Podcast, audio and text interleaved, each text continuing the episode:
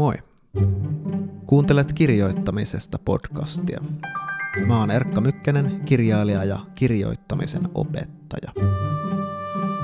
Tässä jaksossa mä keskustelen Marko Hautalan kanssa kauhun kirjoittamisesta ja hänen tuoreesta novellikokoelmastaan Kuolleiden valssi. Tervetuloa mukaan.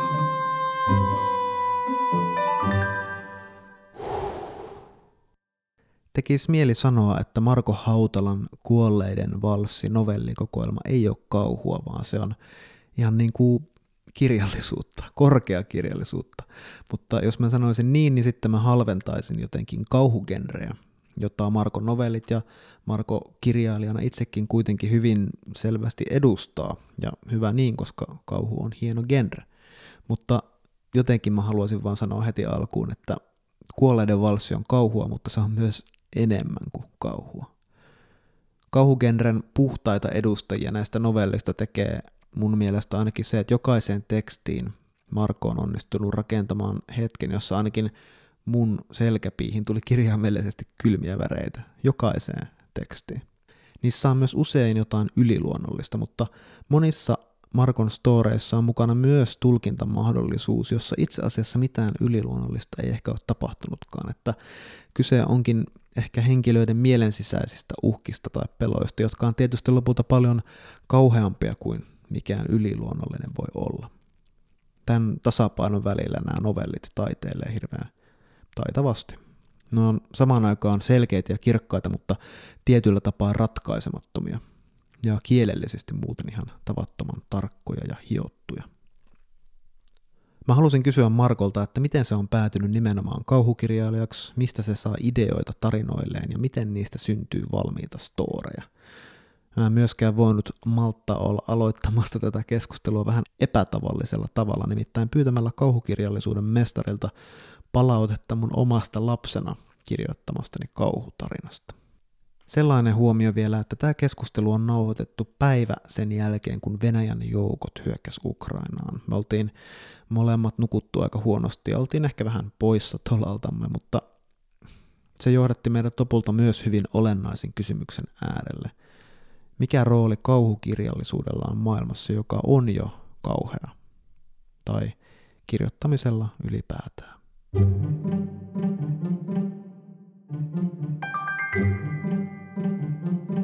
Marko Hautala, tervetuloa. Kiitoksia. Mä kaikesta edellä tai aiemmin puhumastamme poiketen, niin mä yllätän nyt sillä, että miten mä aloitan tämän tota, podcast, podcast-lähetystä. Tämä alkaa pienellä tarinalla. Mä lähetin 12 tai 13-vuotiaana niin Stephen Kingille sähköpostia. Ja liitin mukaan pienen kauhutarinan, jonka itse olin kirjoittanut. Ja pyysin palautetta siitä, ja mä käänsin sen englanniksi. Ja näin. Ja sitten mä lähetin sen viestin, mä sain sen osoitteen semmoisen yhden äh, niin kuin jonkun ihme hakupalvelun kautta, ja sitten tuli jonkun viikon päästä vastaus, että äh, this is the wrong Stephen King, I don't write books, ja sitten se jäi siihen. Mutta nyt kun sä olet, sua on usein kutsuttu Suomen Stephen Kingiksi, niin tota, mitä mieltä olet itse, oletkaan itse siitä tittelistä, niin sopisiko sulle semmoinen, että mä luen sulle ihan tämmöisen pienen puolen sivun kauhutarinan ja sä sit kerrot siinä, että mikä siinä toimii ja mikä ei. Okei, okay, joo, sopii. Joo. Eli tää on nyt 13-vuotiaan Erkan kauhutarina. Tämän nimi on Keskellä. Hämähäkit tanssivat selkärankaani peittävän ihon päällä. Siltä se tuntui. Pelko. Istuin puutuolilla keskellä valtavaa olohuonetta. Ympärilläni lukuisia ikkunoita. Kaikki samanlaisia. Silmiä pilkahteli niissä satunnaisesti. Niitä saatanan sarjakuvasilmiä. Ne kiiluivat.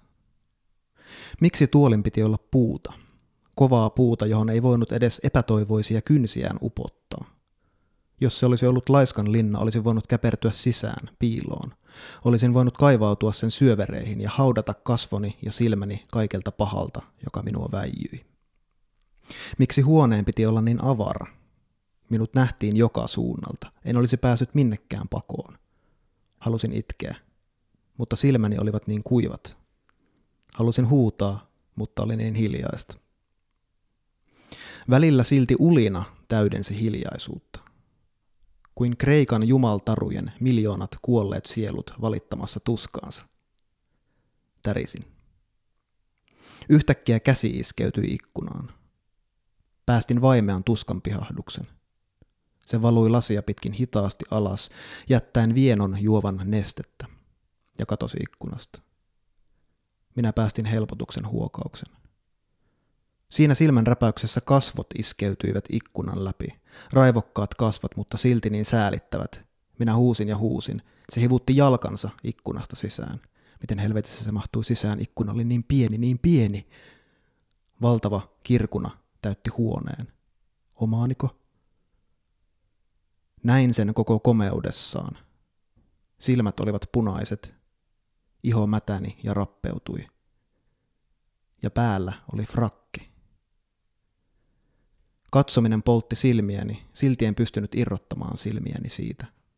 Ikkunat avautuivat paukkuen, niistä tulvi kauhua syksyn lehtinä. Jokainen kuolleen lehden kuivunut viherhiukkanen imeytyi minuun ja hioi sisintäni niin kuin mitä karhein santapoperi. Ja tämä olento laahasi itseään minua kohti. En päässyt liikkeelle.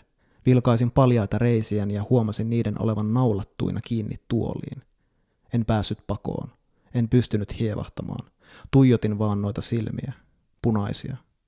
Näin tulen polttavan laavan, vihan ja raivon kiivaina väreinä noissa silmissä, joihin paatuneenkin murhamies olisi leikiten kyennyt itsensä hukuttamaan. Se astui kohdalleni, ja viimein kyyneleet tulivat kirkunan säästämänä. Ne valuivat suuhun ja ihmettelin, kun en maistanut verta. Se kysyi minua tanssiin. Nousin siltä puutuolilta, enkä kuullut kuin vaimean repäisyn jostakin jalkojeni tiimoilta. Nousin pystyyn, suoristin selkäni ja aloitin tanssin.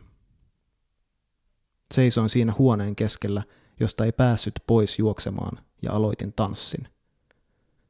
Ja se oli helpointa, mitä olen ikinä tehnyt. Tuota niin, kyllähän siinä huomaa lahjakkaan nuoren miehen. Siinä tietysti kauhutarjallisesti ajateltuna, vai olisiko tässä vähän jo jotain ennakointia Erkka Mykkäsen surrealistisesta novellitaiteesta jopa Niin, jossain, ehkä. jossain määrin. Joo, ja Stephen King vaikutteet ehkä tota, niin, niin, näkyy. Mutta se, ei- se ei ollut kingiläinen lainkaan. Siinä ei ole minkäänlaista taustatusta sillä, jos se henkilöstä ei tehdä tätä, miten se nyt sitten suomennetaan, se likable char- character, joka on semmoinen tota, ikuisuusklisee, mitä amerikkalaisissa kirjoitusoppaissa on. Et siinä, siinä ei haettu minkäänlaista tällaista, vaan se keskityttiin pelkästään siihen, siihen tota, kauhun tunteeseen ja sitten lätkittiin joka ikinen kortti pöytään järjestyksessä. Ja sitten lopussa tuli kuitenkin sitten semmoinen, että mä vähän jopa olin yllättynyt, miten hienosti se loppui.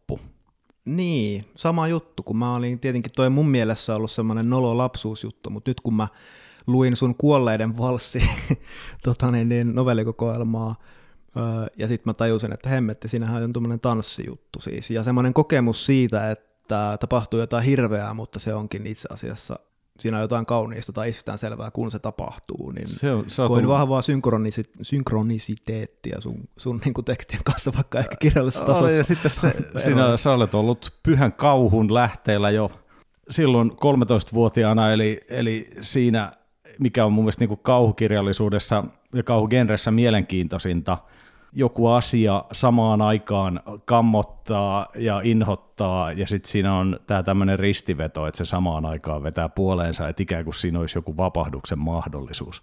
Tämähän on se, mikä on mun mielestä kiehtovinta kauhukirjallisuudessa, että se kuvaa asioita ikään kuin seisot, seisosit vaikka jonkun oliko tämä joku Milan Kundera ja varmaan monet muutkin sanonut, että kun, se, että siinä, kun seisot jossain kalliokielekkeellä, niin siinä pahinta ei ole se pelko, että mitä jos tämä kaide pettää, vaan se, että mitä jos mä hyppään, eli että siinä on joku semmoinen siinä hurmoksessa, joku, joka samaan aikaan vetää puoleensa, että mä tota niin, mä en nyt tiedä, pitäisikö mun tällaisia tunnustaa, mutta mä vähän pelkään, että mä en olisi 13-vuotiaana ihan noin hyvää kirjoittanut, mutta toihan oli ihan, Mutta ei nyt ihan vaan kehuta, niin kyllä sehän välillä lipsahti vähän ylärekisteriinkin Jumala, Kreikan jumaliin. kyllä, kyllä joo, ja niin kuin, tota, sanajärjestykset vaihtaa paikkaa, jotta kuulostaisi runolliselta. Ja, joo. ja tota, mutta se oli, mulla oli yllättävää se, että koska mä oon pitänyt tota, niin kiusallisena juttuna, niin olikin, nyt kun mä oikeasti luin sen, niin yllätti, että oh, kyllähän tässä on niin kuin jotain. Että... Joo, joo. Se, ja se nousee, pidem, se nousee niin kuin, korkeampaan sfääriin siellä lopussa kuin mitä 13-vuotiaan tarinassa olisi tarpeen, sanotaan näin. Jep.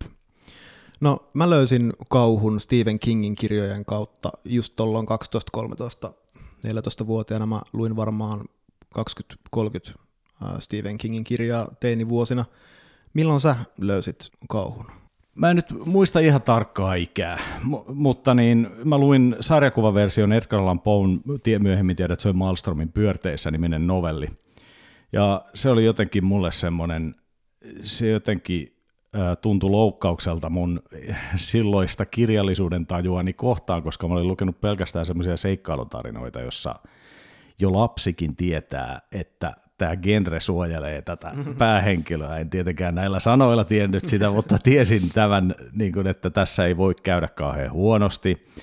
Ja sitten on yhtäkkiä tämmöinen tarina, jossa lopussa päähenkilö onkin ää, niin kuin ikään kuin murrettu mies, jonka hiukset on muuttunut kauhusta valkoiseksi, kun se kertoo tarinaansa.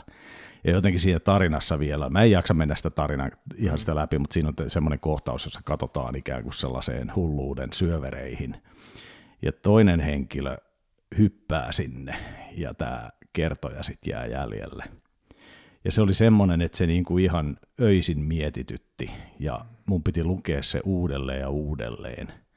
Ja sitten sen jälkeen mä rupesin lukemaan Poen novelleja ihan. Mä, mä veikkaan, että ne on ollut jotain yksinkertaistettuja tämmöisiä niin kuin missä on vähän virkerakenteita suoristettu tai muita. Mutta siinä oli kyllä niin kuin ihan mustat kissat, kaikki nämä poen punaisen surman naamiot ja nämä niin kuin avaintarinat. Et se lähti aika lailla klassikosta, eli poesta. King tuli mukaan aika pian. Mä muistan, että mä luin Uinunun lemmikki, niin mä oon ollut 12 tai 13 jotain semmoista, ja mä kävelin unissani silloin. Eli se selkeästi iski, iski johonkin. Siis Uinu Uinu lemmikki on mun ehdoton King-lemppari. Siis mä luin sen, mulla tuli nytkin kylmät väreet siis kylmät väreet tänne niskaan, kun mä mietin sitä, koska se, on, se ei ole kauhua, vaan se on kauhea.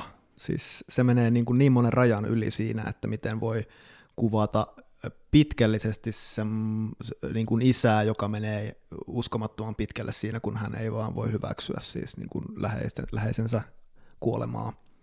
Mä luulen, että se on sen takia aika monellakin varmaan Kingin King-tarinoista suosikki, koska siinähän käsitellään niin kuin sille kingimäisen hyvin suoraviivaisesti, hyvin tälleen niin kuin kansanomaisten ja maanläheisten hahmojen kautta, semmoista just näitä likable characters, mm. eli näiden tällaisten helposti samaistuttavien hahmojen kautta sitä dilemmaa, mikä nyt on vaan semmoinen, mistä me koskaan ei päästä irti, eli sitä, että sen niin kuin sietämättömän hyväksyminen. Sehän on siinä se, mistä siinä tarinassa on kyse, että meidän täytyisi niin kuin kuolema jotenkin hyväksyä. Tämä on niin kuin maailman vanhin aihe, täys klisee, mutta se on vaan pysyvä, ikään kuin pysyvä virhe todellisuudessa meidän ihmisten näkökulmasta, että se toimii aina meitä ei ole niin rakennettu hyväksymään sitä, koska me, meidät on rakennettu tavallaan pettämään se, kokemaan se mahdottomaksi, kunnes se ei sitten enää ole. Niin, jotain, miten tämä nyt meneekin. Miten tämä nyt meneekin, että sehän on, mutta se on semmoinen, minkä kanssa on painittu niin kauan kuin varmaan joku kognitiivinen vallankumous, koska onkaan tapahtunut kauan kauan sitten, niin aika äkkiä niin kuin ihan hautaussysteemeistä ja kaikista voisi päätellä, että tämä on ollut se tämä on ollut se kipupiste, tämä on ollut se, minkä kanssa me ollaan alusta asti oltu tekemisissä. No, Tämä oli musta kiinnostavaa, että sulla oli ne lapsuuden turvalliset seikkailutarinat, jossa genre, sä sanoit, että genre tavallaan suojelee päähenkilöä, mutta sitten sä oot siirtynyt tekstityypin pariin, jossa genre nimenomaan ei suojele. Genre uhkaa päähenkilöä. Miten susta tuli sitten kauhukirjailija? Aloitko silloin kirjoittaa nimenomaan kauhua vai onko sulle käynyt niin, että sä vaikka koet olevasi genresi uhri vai miten? No siis se, että mä, mä oon kirjoittanut runoja ja julkaissutkin runoja, mutta sitten kaikki proosa, mitä mä oon kirjoittanut, niin se on aina ollut tätä kauhugenreä. On sitä sitten kutsuttu sellaiseksi tai ei, eli vähän silloin Oikeastaan niin kuin kuvaavaa sille, että minkä takia tämä genre on valinnut mut, eikä päinvastoin, on se, että kun mä nyt aikoinaan Tammelle tarjosin käsikirjoitusta, mä tajusin, että tämä on kauhutarina. Mä tajusin myös sen, että Suomessa ei 2008 julkaistu kauhutarinoita, mutta silti se tarina muotoutui semmoiseksi. Siinä vaan sitten harrastettiin semmoista vähän niin kuin, että mä en todellakaan, en nyt muista mitä Tammen saatekirjassa on kirjoittanut, mutta ainakaan mä en ole sanonut siinä, että se on kauhutarina vaan... Kauhea tarina. Niin, tai se oli mitä kaikkea, että psy, intensiivinen psykologinen trilleri oli tämmöinen mm. aikoinaan, jota käytettiin aina, eli se oli sitten semmoinen, vähän niin kuin aikoinaan seksuaalivähemmistöjen kirjallisuutta kuulemaan, se on semmoisia koodisanoja kuin dekadentti tai joku tämmöinen, mm. niin, niin tässä on varmaan Suomessa harjoitettiin kauhukirjallisuuden osalta vähän samaa, että siihen tehdään jotain tämmöisiä, että, että niin kuin tietäjät tietää, mutta niin sitten mm. muu yleisö ei kaikkoa. Mutta tämä tilanne on muuttunut, on 2014 tuli tämä ikään kuin ihan niin kuin avoimesti markkinoitiin kauhukirjailijana mua ensimmäistä kertaa. No sä oot kirjoittanut lukuisia romaaneja, kauhuromaaneja. Tämä on sun eka novellikokoelma, tämä Kuolleiden valssi. Toihan on sinänsä hauskaa, että yleensähän siis on tyypillinen tie kirjailijalle, että kirjoittaa, no, niin kuin, harjoittelee novelleilla ja runoilla ja sitten kirjoittaa niitä oikeita kirjoja eli romaaneja, siis toi lainausmerkeissä tietenkin. Mutta sulla tuli nyt ensimmäinen novellikokoelma, niin mistä se, miksi? Miksi nyt novelleja? No sen tarina menee tosi kauas. Mä olin julkaissut Käärinliinat nimisen romaanin vuonna 2009 ja muistan taksimatkan erään kustantajan edustajan kanssa jostain kustantamon bileistä ja sitten siellä mä sanoin, että seuraavaksi tulee sitten novellikokoelma. Eli siitä on nyt sitten vierähtänyt yli vuosikymmen – ja mä, se on aina tökännyt siihen, että mulla on, niin kuin nyt sanoit, että useilla kirjoittajilla aloitetaan novelleilla. Eli mullahan on niin pöytälaatikossa ollut novelleja. Ei ehkä ihan niin paljon kuin sitten joillain muilla kirjoittajilla, mutta niitä on siis aina, aina ikään kuin varastossa ollut paljon, mutta mä jotenkin luulin, että mä voin sitten vaan heittää sieltä niitä novelleja kasaan ja sitten ne julkaistaan, mutta se ei, se ei sopinut mulle. Mä jotenkin en hyväksynyt sitä. Mulle, mä tajusin, että mä en halua minkäänlaista semmoista niin kuin retrospektiivista ää, kokoelmaa, jossa esimerkiksi näkee mun kirjoittajan se, miten mä oon kehittynyt kirjoittajana. Niin, että toi on, vähän, toi on selvästi vähän huonompi, että toi taitaa olla niin. joku niin kuin vanha juttu. Ja... Joo, eli mä en, siis mun, siinä, mun, mun niin kirjoittajahistoria, niin mä en, mä en koe sitä edes itse niin mielenkiintoiseksi, että mä ajattelin, että se nyt ei alkaa sit kiinnosta ketään muuta. Eli mä hain sitä, että se pitää olla kokonainen teos.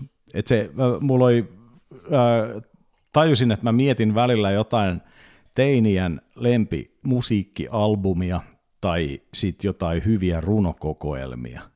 Ne oli niin kuin ne mun semmoset jotenkin se, että mä, niiden, jokaisen tarinan pitää olla oma maailmansa, mutta sitten sen pitää siirtyä että jotain aina edellisestä novellista siirtyy seuraavaan, ja että siinä on ihan, ja sitten lopussa palataan vähän alkuun siihen tähtitaivaan katsomiseen ja semmoiseen, että se on eka, sekä ekan novellin lopussa että sitten siellä viimeisen novellin lopussa on tämmöinen.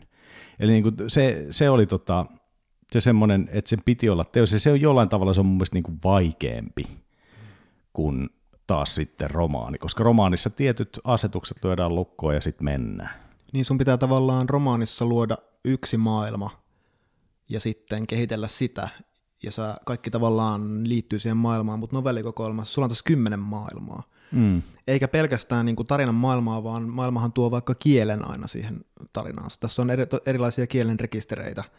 Esimerkiksi aloitusnovellissa Pitkä kuuma kesä, niin musta tuntuu, että se kertoja on näitä päähenkilöitä, tota, Mirkkua ja Jaria, Jari se on, ja, Jari, Jari Mirkku, niin musta tuntuu, että kertoja on niitä niin kuin todella lähellä niiden jotenkin havainto- ja kokemusmaailmaa.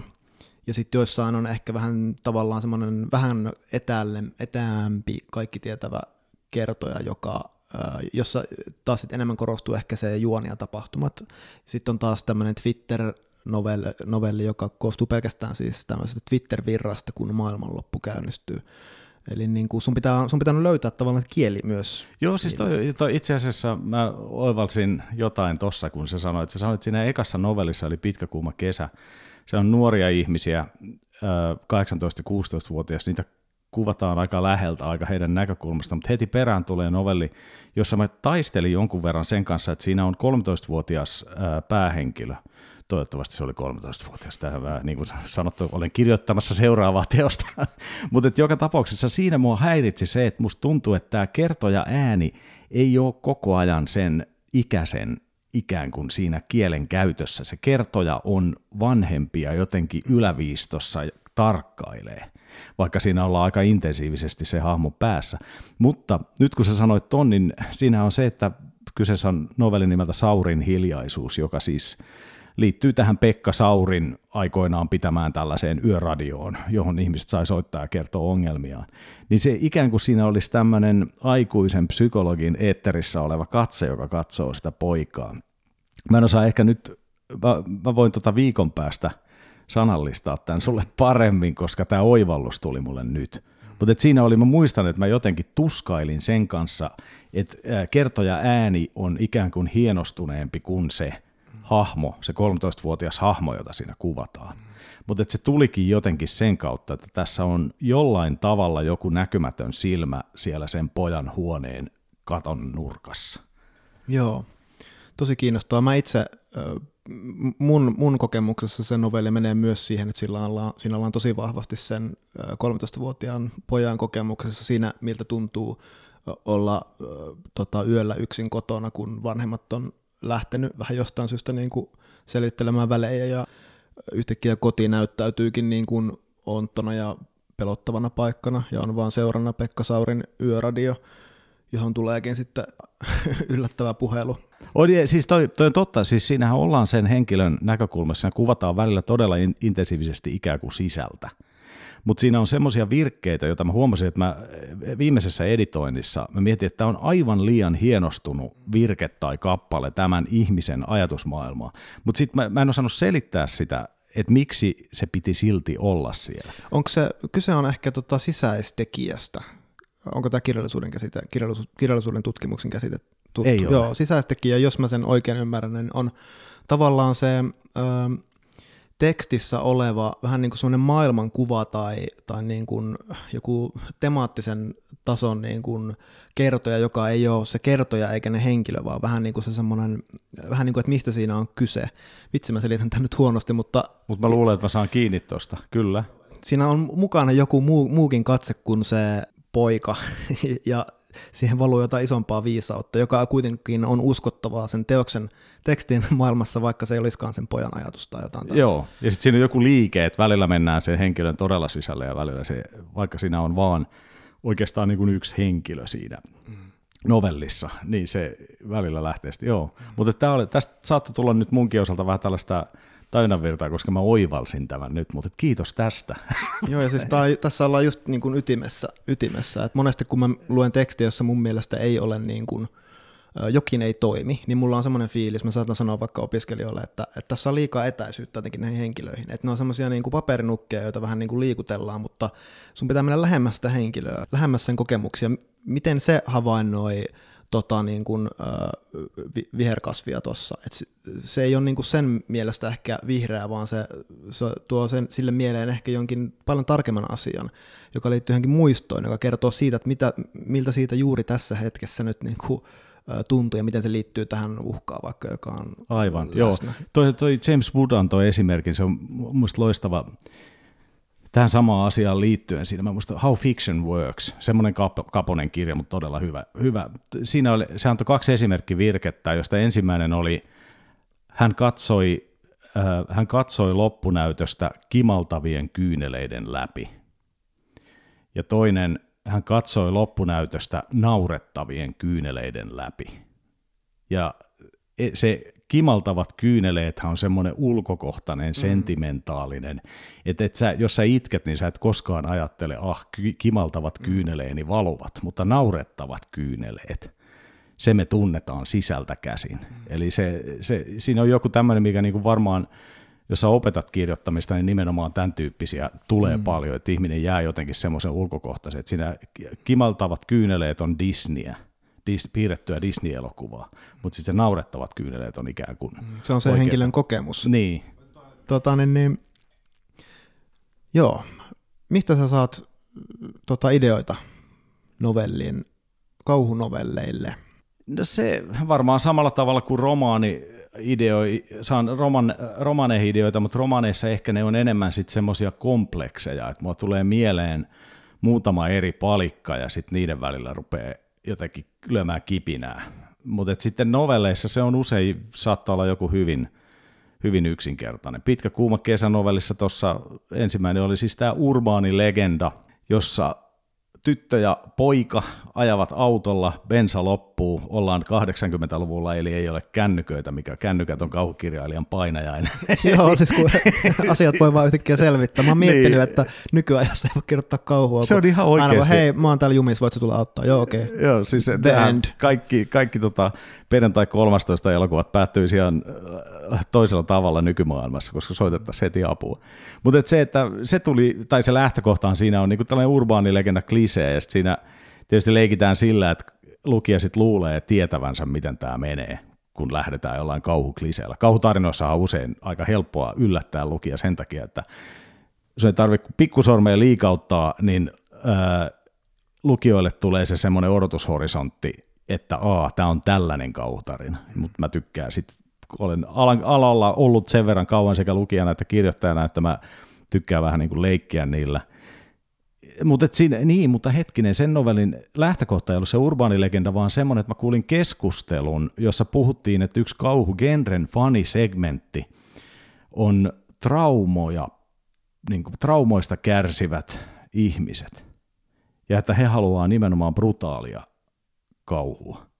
Ja tämä oli mun mielestä aluksi täysin niin kuin epäintuitiivista, mutta sitten mä rupesin jotenkin tajua, että ei kun sehän on juuri näin. Että joskus voi olla joku tämmöinen suhteellisen niin kuin abstrakti ajatus. Sitten siellä on se Egypti, muinaisen Egyptin tällainen melkein niin kuin vähän päivitetty versio jostain viktoriaanisen ajan muumiokauhusta.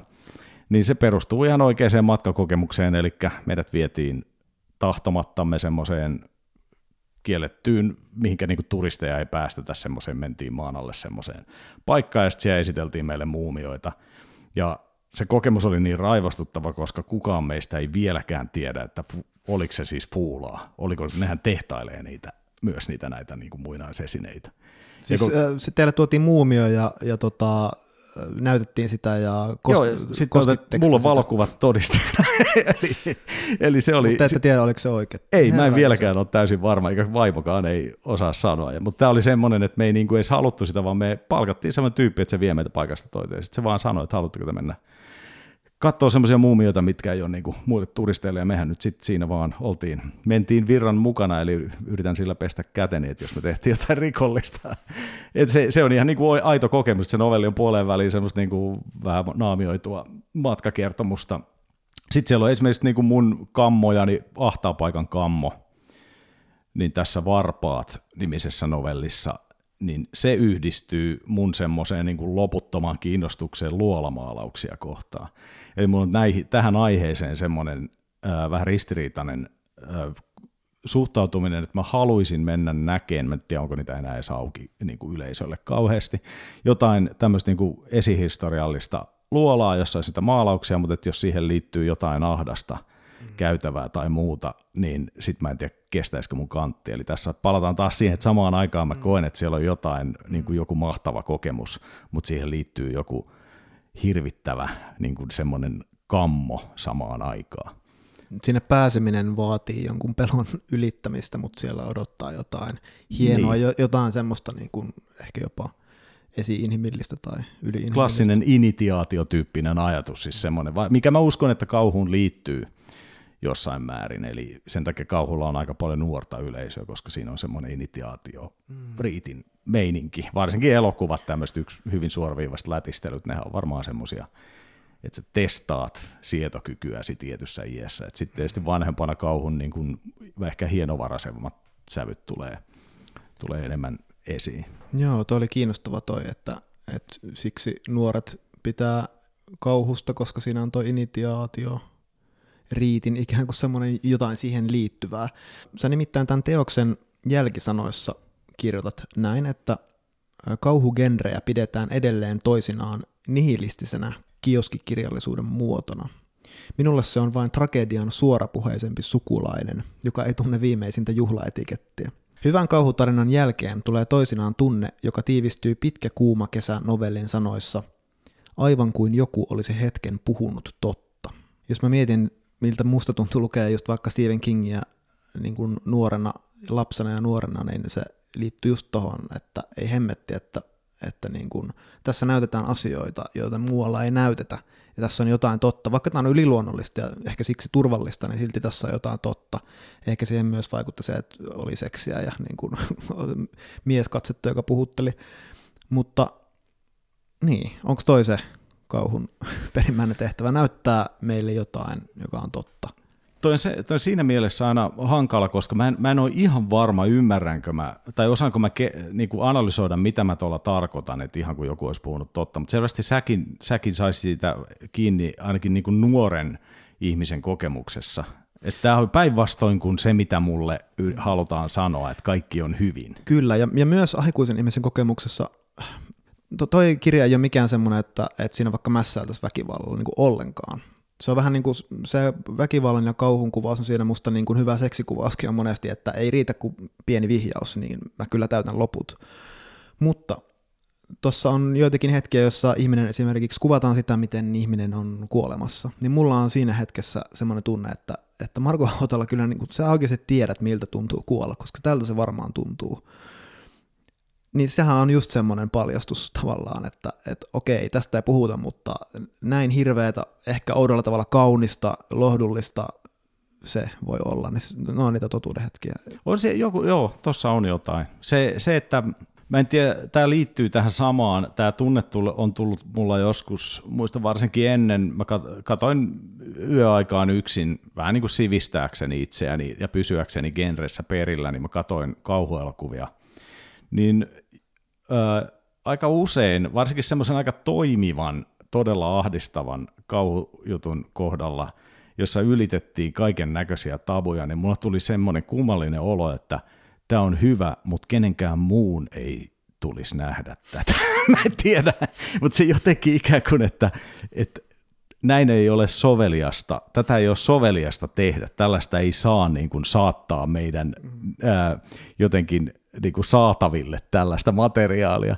Ja se liittyy siihen varmaan jo, jollain tavalla tähän samaan juttuun, että siinä on se semmoinen tietynlainen, että koska genre on tietysti, siinä on niin tämä tällainen ihan selkeä myös tämmöinen pulpsävy, jolloin tietynlaiset teennäisyydet voi jättää pois. Toki tässä genressä on omat teennäisyytensä, mä en niin kuin yritä sanoa, että se olisi jo, jollain, jotenkin sillä tavalla erityisen puhdas laji, mutta että siinä jollain tavalla ei tarvi noudattaa jotain tanssiaskeleita, ja jopa jossain määrin se... Jotain sovinnaisuuden ja tabu, niin, tabujen kyllä. tanssiaskeleita, joo. Et se, ja, mutta että niin, tämäkin on nyt, ja mä uskon, että me törmätään tässä keskustelussa parinkin otteeseen siitä, että mä musta tuntuu, että mä pystyn kiteyttämään asioita, joita mä en osaa selittää, mikä on se kuvastaa myös mun kirjoittamista, että mä oon hyvin intuitiivinen kirjoittaja, että mä, mä joskus sitten joku toinen keskustelussa saattaa analysoida jotain mun tarinaa, ja sitten mulla jotenkin itsellä loksahtaa, että hei, joo, tota mä hain. Mutta se, että mulla itsellä saattaa olla se. Mutta se, se on, siinä on joku tämä tota, sukulainen, joka ottaa pikkusen liikaa Usein sanotaan, että se on juhl, sukujuhlissa, usein sanotaan, että se on setämies, mutta mun mielestä se voi olla täti ihan yhtä hyvin, mutta että siis sillä lailla, että, siinä, että joku, joku sanoo jotain asioita, jota ei ole kohteliaassa seurueessa tavattu sanoa.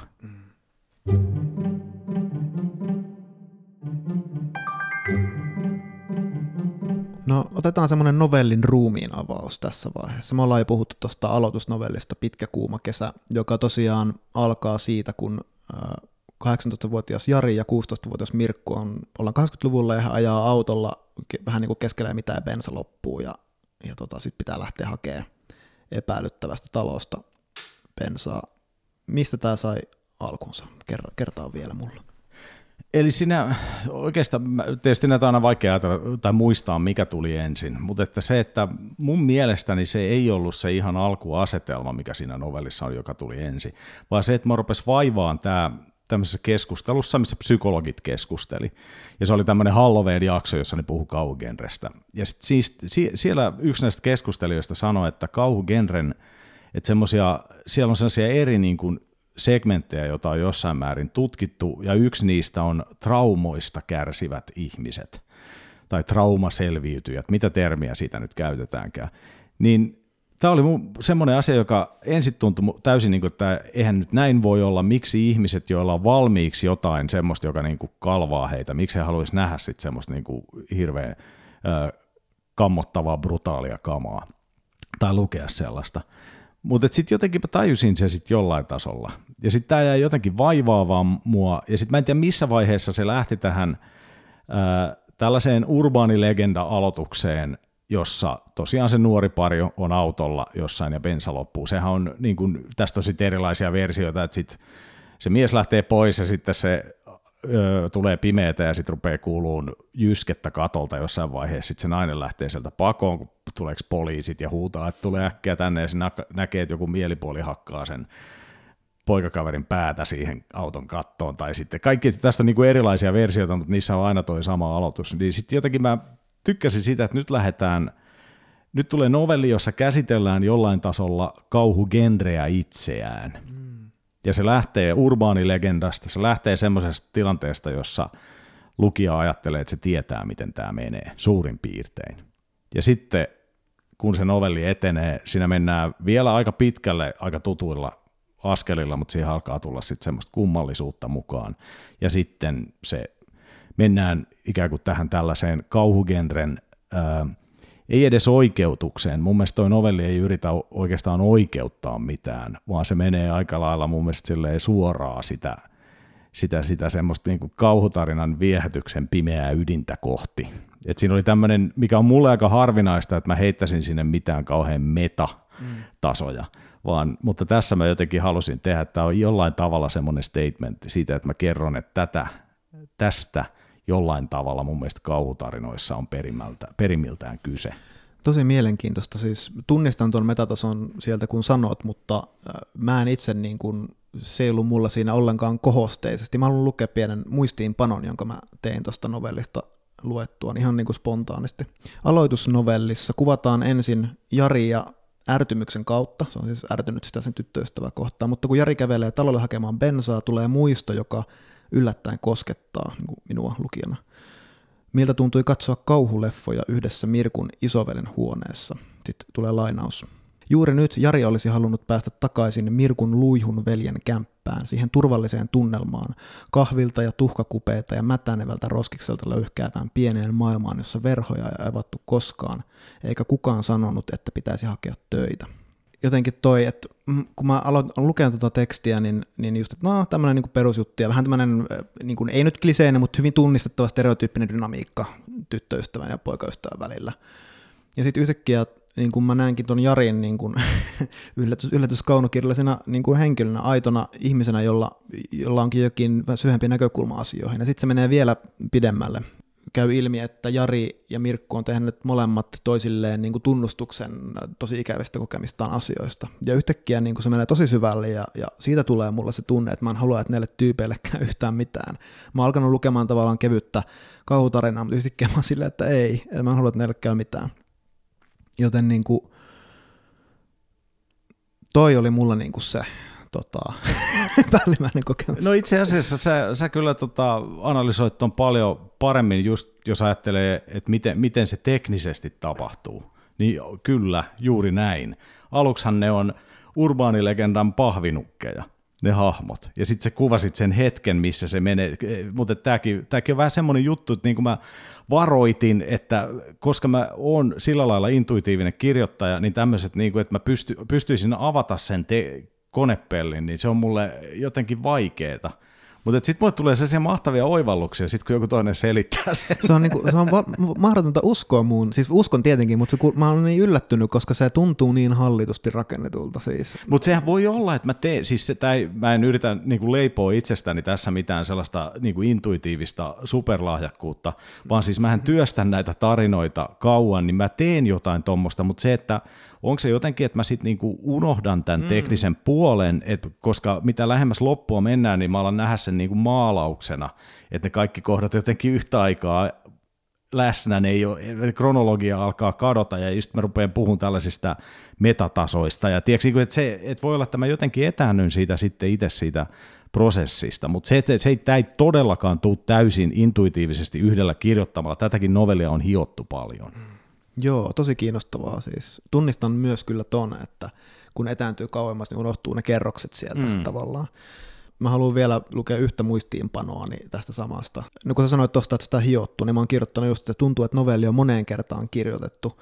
Se etenee lopulta yllättävään suuntaan, syvyyssuuntaan. Et siellä on se perus kauhutarinan asetelma, mutta lopulta kauhu tulee sisäisten demonien ja henkilöiden henkilöhistorian kauhujen tihentymisestä, ehkä liittyen niiden omiin johonkin pahoihin tekoihin tai koettuihin pahuuksiin, pelkoihin, jota ne näkee maailmassa – sitten mä oon vielä laittanut, että, että kysymys Markolle, miten tämä tihentyminen tapahtuu?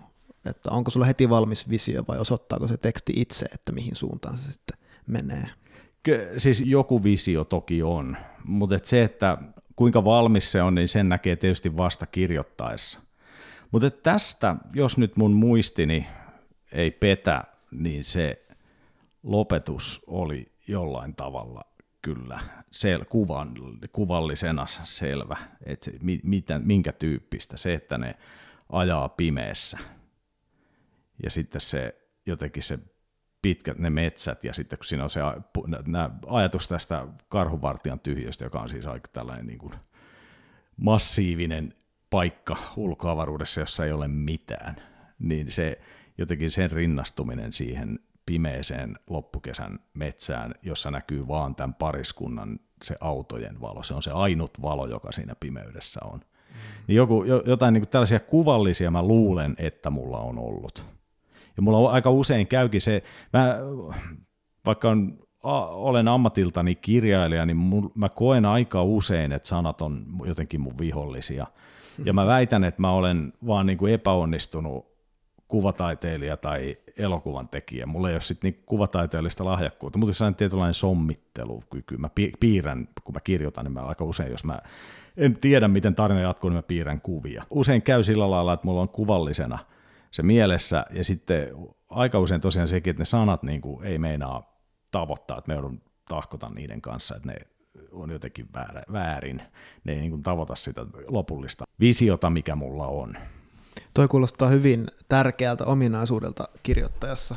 Siis mulla on myös usein tuo ihan sama kokemus, että, että kun nämä sanat ei nyt vaan tavoite, ja, ja sitten se, mikä johtaa hyvään tekstiin, on se, että tavoittelee niitä sanoja, kunnes ne tavoittaa. Mm, no hyvä, hyvä, jos tämä on yleisempi. Kyllä, siis kyllä, toki mä sen tiedän, että kirjoittaja, kirjailijat ja kirjoittajat äh, hio ja hio virkettä. Et siinä varmaan, mä, mä oon ehkä vaan sitä ajatellut, että onko mulla sitten joku semmoinen painotus siinä, että se on niin hirveä visuaalinen se, mitä mä haen, että mä en meinaa sitten niinku sanoilla saada sitä kiinni, koska jollakinhan se voi olla se tunne, mitä ne ei osaa pukea sanoiksi. Mulla, niinku, jos pitäisi kysyä, niin mulla on ehdottomasti niin, että mulla on joku kuva, jota mä yritän sanoiksi. Ei niinkään tunne. Musta tosi olennaista on ylipäätään se, että siinä kokee jotain hankausta, koska musta tuntuu, että monilla on sellainen ongelma, ehkä tietoisesti tai että ne itsekään sitä huomaa, että koska niille on kirjoittaessa niin vahva tunne ja kuva, niin ne ei välttämättä tajua, että se ei välity siitä tekstistä. Aivan, joo. Mutta sitten ehkä äh, sulla selvästi on semmoinen, että sä oot niin tarkasti näet sen oman tekstin, sä tiedät milloin se välittää sen, sen mitä sä haluat selkeästi Joo, siis- välitettävän. Siis... Sä oot tavallaan tulkki sun näkyjen ja sen No niitä kuulostaa välillä. hyvältä, mutta jotain semmoista se, semmoista se on. Mulla tuli myös semmoinen, tästä näköjään tulee vaan tämmöinen, että mä analysoin sulle sua Tämä on ja, hyvä. ja sun tehtävää. Tota, mulla tuli myös sellainen ajatus jossain vaiheessa, että jos mietitään, mikä sun tehtävä kauhukirjailijana on, niin sulla on käytössä niin kuin latinalaiset aakkoset, ja sun tehtävä on asettaa niitä merkkejä järjestykseen tavalla, että kun joku toinen sitten niitä lukee, niin jossain kohtaa sillä menee kylmät väreet selkäpiissä että sillä tulee se reaktio. Hämähäkin tanssii selkärangalla. Hämähäkin tanssii selkärangalla. Siis kaikkihan, kaikkien kirjailijan tehtävä on järjestää merkkejä semmoiseen järjestykseen, että ne herättää jonkun niin kuin reaktio, mutta sulla se on niin kuin jollain tavalla just se kauhu. Joo, mutta se, se on tosi jännä, että äh, jos mä ajattelen, että kun mä kirjoitan, niin sit, jos joku tulisi kysyä, että, niin, että onko sun tarkoitus nyt niin säikytellä, tai herättää jossain ihmisessä kauhua, niin tämä ajatus tuntuu mulle täysin vieraalta. Ja, tai, tai se, että kirjoitatko sä nyt niin kauhugenreä, niin nämä molemmat kysymykset on mulle jotenkin omituisia. Ne tuntuu aika vierailta. Kyllä mä pystyn sovittamaan ne siihen, mitä mä teen, mutta se ei todellakaan ole semmoinen ensimmäinen ajatus, mikä mulla tulee sitä mieleen. Eli se, mä vähän niin kuin jopa on sitä vastaan, että, että se, koska tietysti kyseessä on genre, joka on niin onnettomasti nimetty kuin kauhu, koska se on tunne, se ei ole genre että niin, sitten voisi niin ajatella tuo ilokirjallisuutta ja kaikkea niin kuin tämmöistä, niin voi vaan kuvitella, että jos olet ilokirjailija, niin mikälainen taakka sun niskassa on, koska siis se pitää aina tuottaa, tuottaa sitä tunnetta. Että kyllä mä niin kuin ensi, ensisijaisesti ajattelen, että mä kirjoitan vaan tarinoita, ja että jotenkin se ehkä oman persoonan, ne, varmaan mä oon niin neuroottinen ihminen luultavasti, ja että se, se, se tulee jotenkin sillä lailla automaattisesti. Mutta että kyllä mä sitten tämän jälkeen joudun sanoa, että joskus on semmoinen mahtava tunne, koska mä tunnen ähm, itse, että tässä kohdassa on jotain karmivaa, niin sitten mä tajuan, sitten tulee joku mukava tunne, että tämä toimii niin kuin muillakin.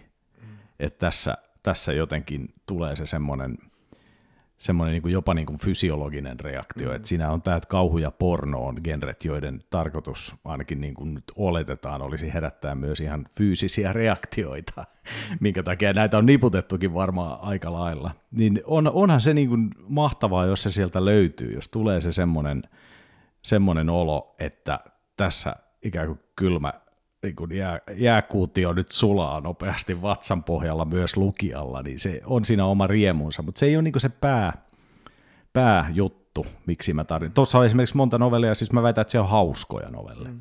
Nyt tietysti voi olla vähän synkällä tavalla, mutta ne, niin kuin, ja muista kauhuun kuuluu se semmoinen karnevalismi. Mä veikkaan, että nämä on jopa jotenkin samaa asiaa pikkusen, että se, että se on niin tragediaa, jossa on karnevalismia mukana. Joo, ehdottomasti. Jo mainittu Twitter-novelli on niin kuin hauska. Se on jopa ehkä vähän semmoinen kantaa ottava. Voi ei. Miksi sä sanoit voi ei?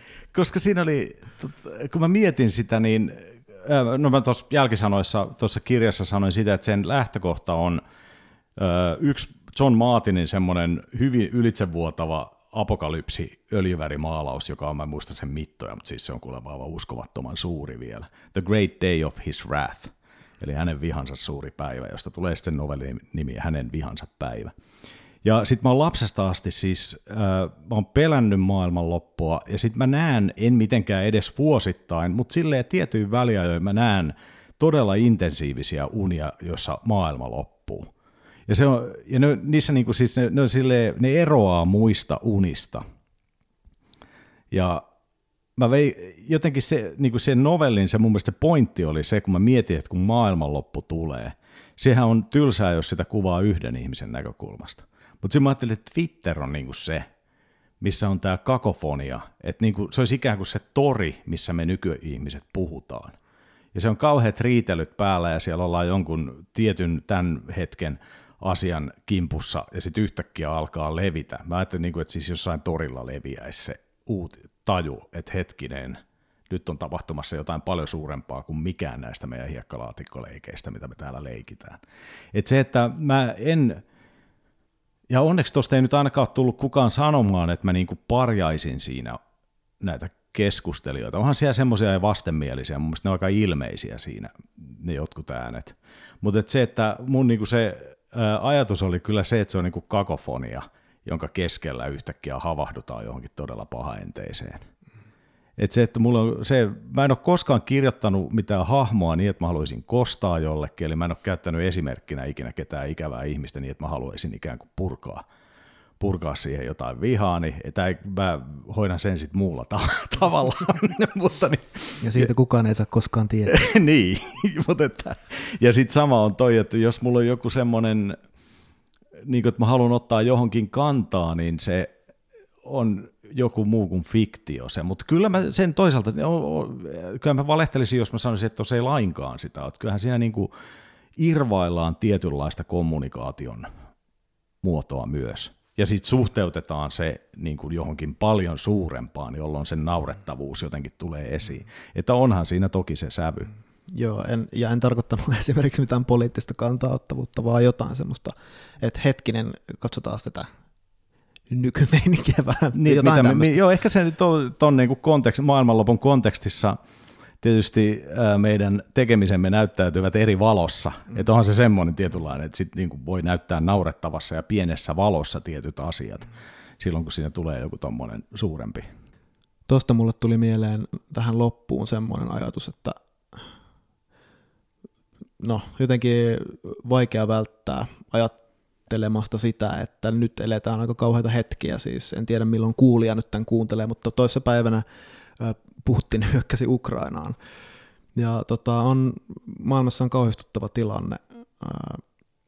Tälläkin hetkellä ainakin mua niin kuin ihan ahdistaa pohjalla, vaikka tämä keskustelu on vienyt ajatuksia toisaalle. Niin tota, mikä, niin kuin, mikä tehtävä, mikä tehtävä onko kauhulla paikkaa maailmassa, joka on jo kauhea, vai onko se turvallisten aikojen kirjallisuutta? Jossain määrin se on. Siis kauhu elää huonosti totalitarismissa ja sodan aikana. Eli nämä, nämä on niin kuin kaksi semmoista kontekstia, jossa kauhu, genre ei kovin hyvin toimi. Mä en tiedä syitä sille totalitarismi-jutulle, ja se ei ole tietenkään absoluuttinen. Totta kai sieltä löytyy niin kuin to, myös, myös tota niin, jo, nyt puhutaan lähinnä tällaista niin vanhan ajan totalitarismeista, jotka oli jotain natsismi, kommunismi, tämän tyyppisiä. Mutta että siis, ja sitten mähän saan silloin tällöin aina sen, sen kysymyks, yleisökysymyksen, että miksi kun on ollut keskitysleirejä ja on sotia, niin miksi kirjoittaa kauhukirjallisuutta? Sitten mä yritän silloin kärsivällisesti aina, että oletko huomannut, että kauhukirjoissa, kauhukirjat ei, tai kauhutarinat ei sijoitu sotaan, eli me olla, tai keskitysleirille. Tällaiset esimerkit on äärimmäisen harvinaisia ja toimivat, vaikka rintamalle sijoittuvat kauhutarinat tai keskitysleirille toimivat kauhutarinat on äärimmäisen harvinaisia. Eli me lähtö, jos siis sota olisi se kauhun laji, mistä kauhugenressä on kyse, niin tämä olisi täynnä niin kuin sotakuvauksia nämä. Stephen King olisi sotakirjailija sitten. Eli siinä ollaan tekemisissä jonkun muun kanssa kuin sen sellaisen ö, välittömän väkivallan pelon kanssa. Tai välit, sellaisen, niin kuin, mitä nyt sota edustaa. Ja siis se niin kuin kauhu, mitä sotaan liittyy, se on ihan hirvittävää, ja, mutta et sehän on usein, jos ajatellaan vaikka tästä niin perinteistä ö, traumareaktiota, joka on sotilaalla, niin sehän on sellainen toistopakko. Se on, ö, tai kuulostaa kauhealle aina kun tämän sanoo, mutta siis sehän on aika pinnallinen reaktio. Se on niin kuin mylly, joka jää päälle.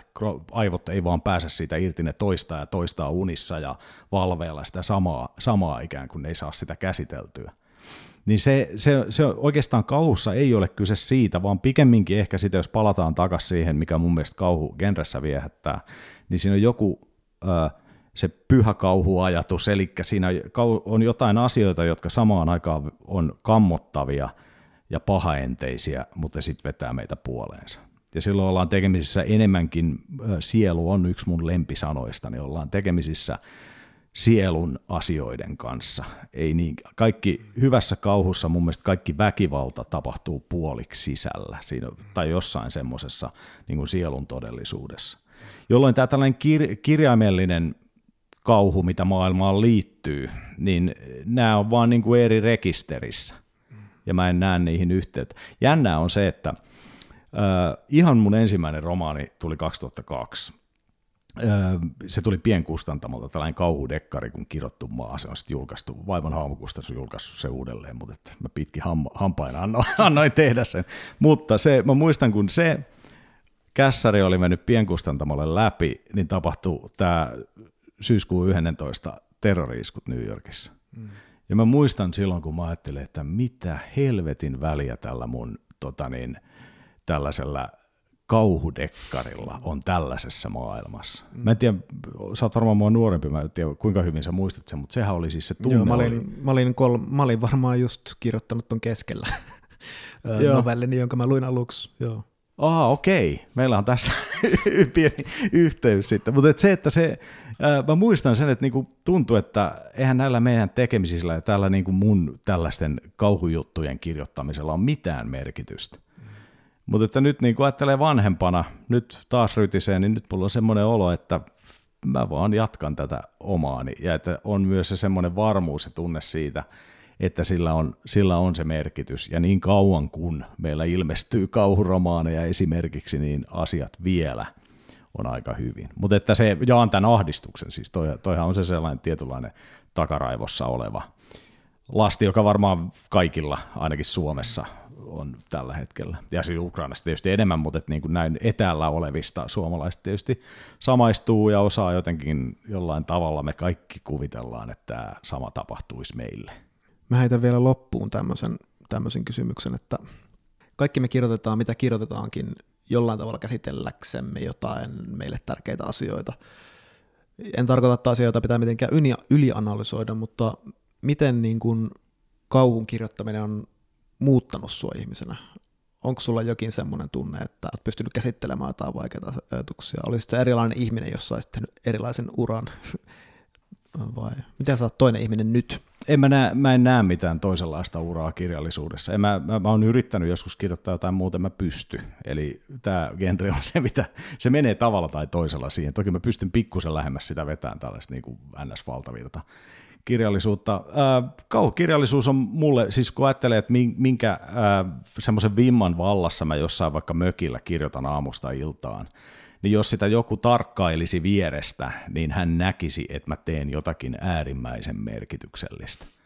Eli jotain mä selvittelen siinä, mutta että mähän en itse sitä ajattele, ajattele sillä lailla – ulkopuolelta. Ja siis kaukirjallisuus on mulle sitten tärkeää ihan silläkin tavalla, että esimerkiksi semmoinen tietynlainen henkinen pohjakosketus ja semmoinen ihan maailman kuvaan liittyvä pohdinta, hyvin niin kuin syvällinen pohdinta siitä, että olenko mä nihilisti, uskonko mä, että tässä missään on mitään järkeä, niin mä luin sellaista kauhukirjaa kuin Thomas Ligotti, joka on siis tällainen antinatalisti, eli hänen mielestään meidän pitäisi lajina tehdä itsemurha. Ei siis tappaa itsemme, vaan lopettaa lisääntyminen ja niin edelleen. Täysin nihilistinen kaveri. Niin se oli jännä, että mä luin sitä paljon ja mä menin ihan siinä ajatuksessa niin pitkälle kuin on mahdollista, ilman mitään niin kuin, turvaverkkoja. Ja sitten mä tajusin, että mä en ole nihilisti. Eli se ikään kuin oli kauhukirjallisuudella myös se tapa, koska se ei teeskentele, se ei yritä yritä tehdä ihmisestä onnellisempaa, se ei yritä mitenkään pehmitellä asioita, niin se voi myös niin kuin viedä sit jossain tällaisissa ajatuskuluissa niin kuin tarpeeksi pitkälle, että sä joudut silmätysten joidenkin asioiden kanssa, että näinkö sä uskot, niin kuin mulle kävi. Et mä on nyt on, mä tiedä pitäisikö kauhukirjailija tätä sanoa, mutta tällä hetkellä mähän olen ihminen, joka ajattelee, että ihan pohjimmiltaan kaikki on ihan hyvin.